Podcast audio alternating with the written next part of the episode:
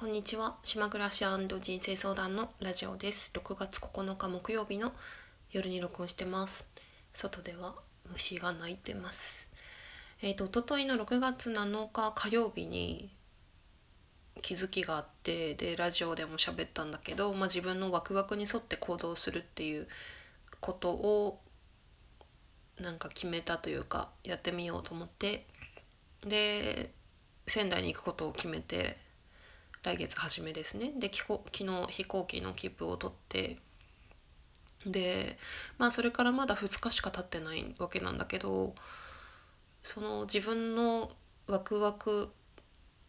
とか、まあ、自分の本心自分の感情であったり、まあ、そういったことをにフォーカスをして、まあ、この2日間過ごしているわけで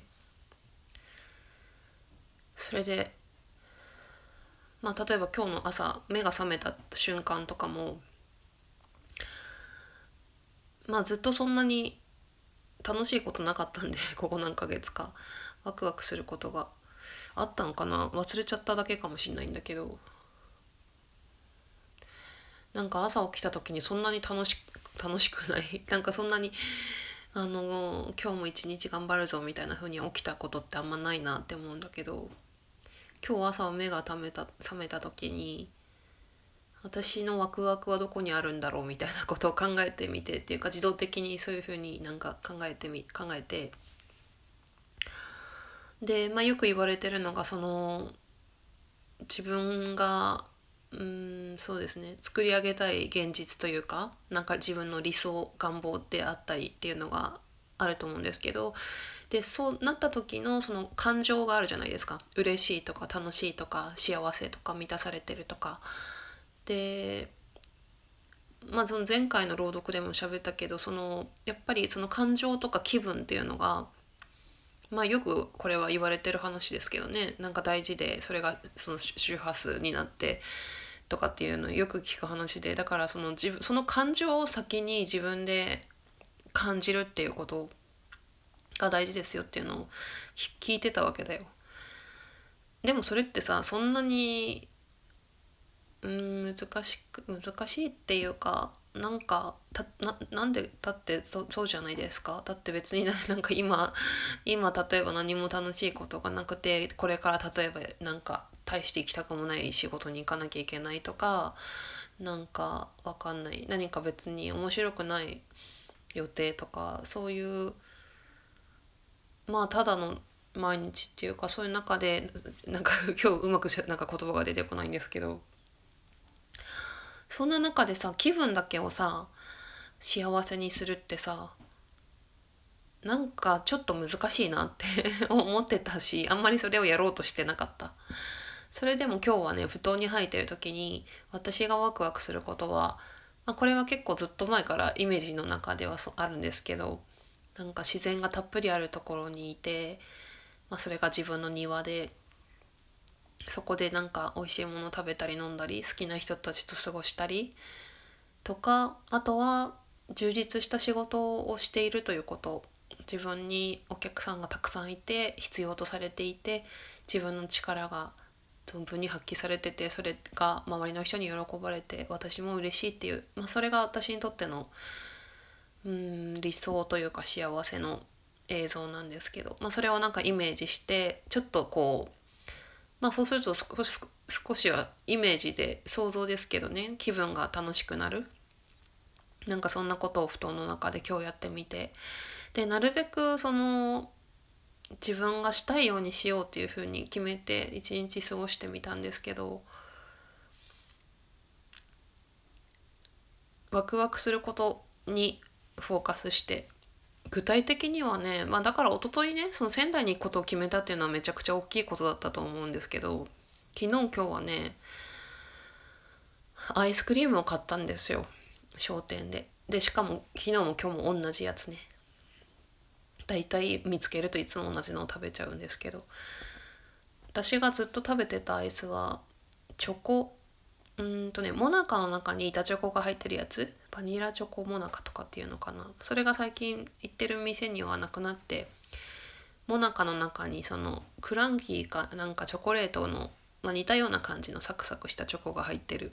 もなかに変わってそれを昨日と今日と食べてまあこれからアイス買いに行こうと思ったらワクワクするんで そんな小さなこと。あとはねミネラルウォーターを飲みました。これはどういうことかっていうと私いつも水道水飲んでるんだけどで最近始めた習慣でそのお酒飲んだ日になるべく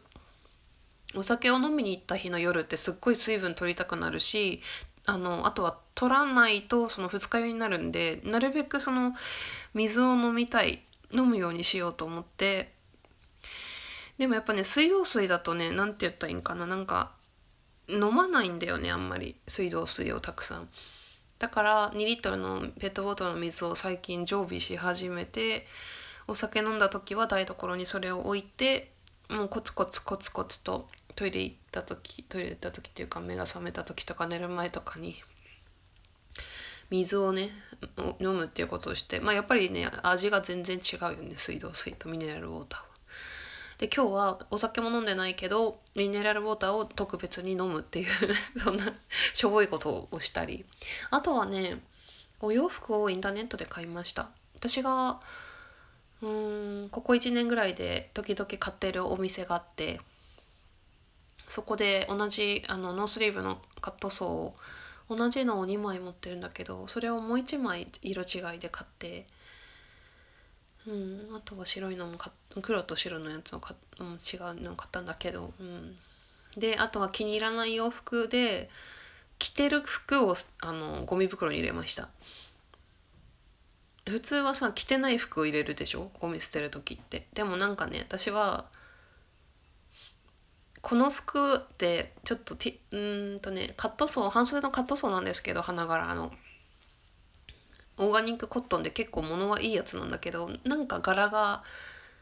気に入らなくて まあ買った時は気に入ったのかもしれないんだけどうん。でなんかいつもなんかワクワクしてその服を選ぶことって一回もなかったなと思ってさ。でもなんとなくこう無難な服だったから合わ合わせやすいというかね。でも絶対に旅行には持ってかないだろうなっていうカットソーだったんですよそれを。でもね着てたんだよたまに。それをやめようと思って。気に入らないものをそうそうやってさ身につけてるのって良くないなと思って処分しましたさっき。あと毛玉がついてた服も捨てました。なんかそういうことをしてる。うん。ああと今日すごい一番ワクワクしたことはメルカリで一昨日注文したバシャールのペーパーバッグの丸1が届いたっていうことであの LINE でね黒猫ヤマトのなんか届くとポストに投函しましたっていう LINE が来るんですけどそれが来ててもうめちゃくちゃワクワクしてこんなにワクワクすることないっていうぐらいメルカリとかなんか ネット注文ですごいワクワクして読んで嬉しかったですよねうんなんかあんまりこういうスピリチュアルの本本当に何年も読んでなくてでもやっぱり自分が今持っている思考とか固定概念だったり考え方から結構離れてる世界の話だからすごくね面白いよね単純に。まあでもね前回その米子の図書館で読んだ時はこれ5巻の5だったんだけど今回まず1から注文して5の方がまあ私にとってはまだ面白かったけど1はね最初の方しかまだ読んでないけどなんか質問がねスピリチュアルすぎるっていうかあんまり私が興味がない分野の、まあ、例えばソウルメイトについて説明してくださいとかチャネリングについてとかなんかそういうなんか本当にすごいスピリチュアルな話ばっかりで最初の方はね。私はもっとね自分のあの暮らしとか生き方に直接もらえる知恵みたいなのが欲しくて仕事のこととか考え方とか、まあ、そういうのもねたたまに出てくるからいいんだけどさ。そんな感じの2日間でした。なんかこういう風に生きていきたいなって今思ってる。それでねメルカリでさ買った時にメルカリって結構本はそんなに安くは売ってなくてだからこそあの売る側としてはすごくいいんだよね。すぐ売れるからさ。私もその一昨日さ帰りの船で読もうと思って凪の糸満の最新刊買ったけど読んですぐ昨日もうメルカリ売っちゃったから。いくら定価いくらかな？定価多分700円とかでいくらで売れたかな？580円とかそのぐらいで結構高く売れるから。でねバシャールの方は定価が1000円で私これ確か550円とかそんぐらいで買ったんだけどさ説明のねメルカリの説明のとこにあの本の中にこう線を引いた跡がありますが消しゴムで消してますみたいなそういう跡が残ってますがご了承くださいみたいな書いててで私は、まあ、そもそもそのたくさん出品されてないので選べないからこれでこれしか買えないっていうのがあるから別に気にしてはいなかったんだけどなんかこう開いてたら全然消されてないっていうか何ていうのかな気づいてないんだと思うんだけどさ結構ね赤の色鉛筆でねガンガン線引いてるとことがあって でもなんか人がそういう風に線を引いてるところってすごく何て言うのかな可愛らしいっていうかめっちゃプライバシーなとこじゃないですか。だって自分の気持ちがどこで動くかなんて本当に目に目には見えないっていうか人の心って目に見えないからそういう、ね、表情に出たりとかそういうのはあるけどさそれを見せてもらってるっていうのがなんかなんとなく面白いなと思って。でそのね線を引かれてるところをちょっと読んでみようかなと思ったんだけど今ねこうパラパラしながらもうめっちゃ引かれてるよ線。やってたからさちょっとどこか分かんなくなっちゃってったからちょっとあここにしようか。この本は前回も説明したんですけどお客様がいてあのクエスチョン質問してでそれに対して回答をもらうっていうやり取りをやっててそれをあの書き起こしされてるものなんですね。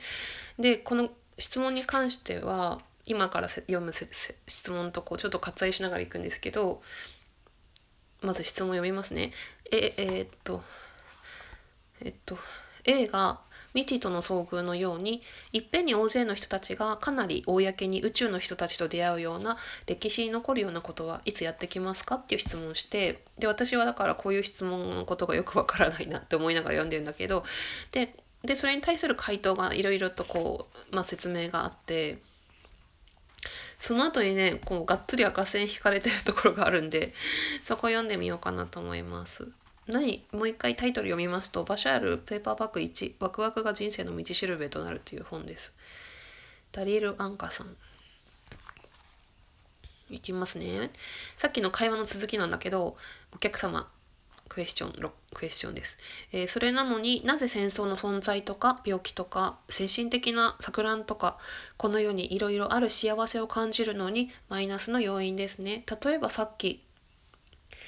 ちょっとね突ちょっとねあのこの会話の流れがもしかしてっていうか全然わからないと思うんですけど それはあまり重要ではなくなかったのでそのままいきますね。でバシャールのお返事が「ノーノーノー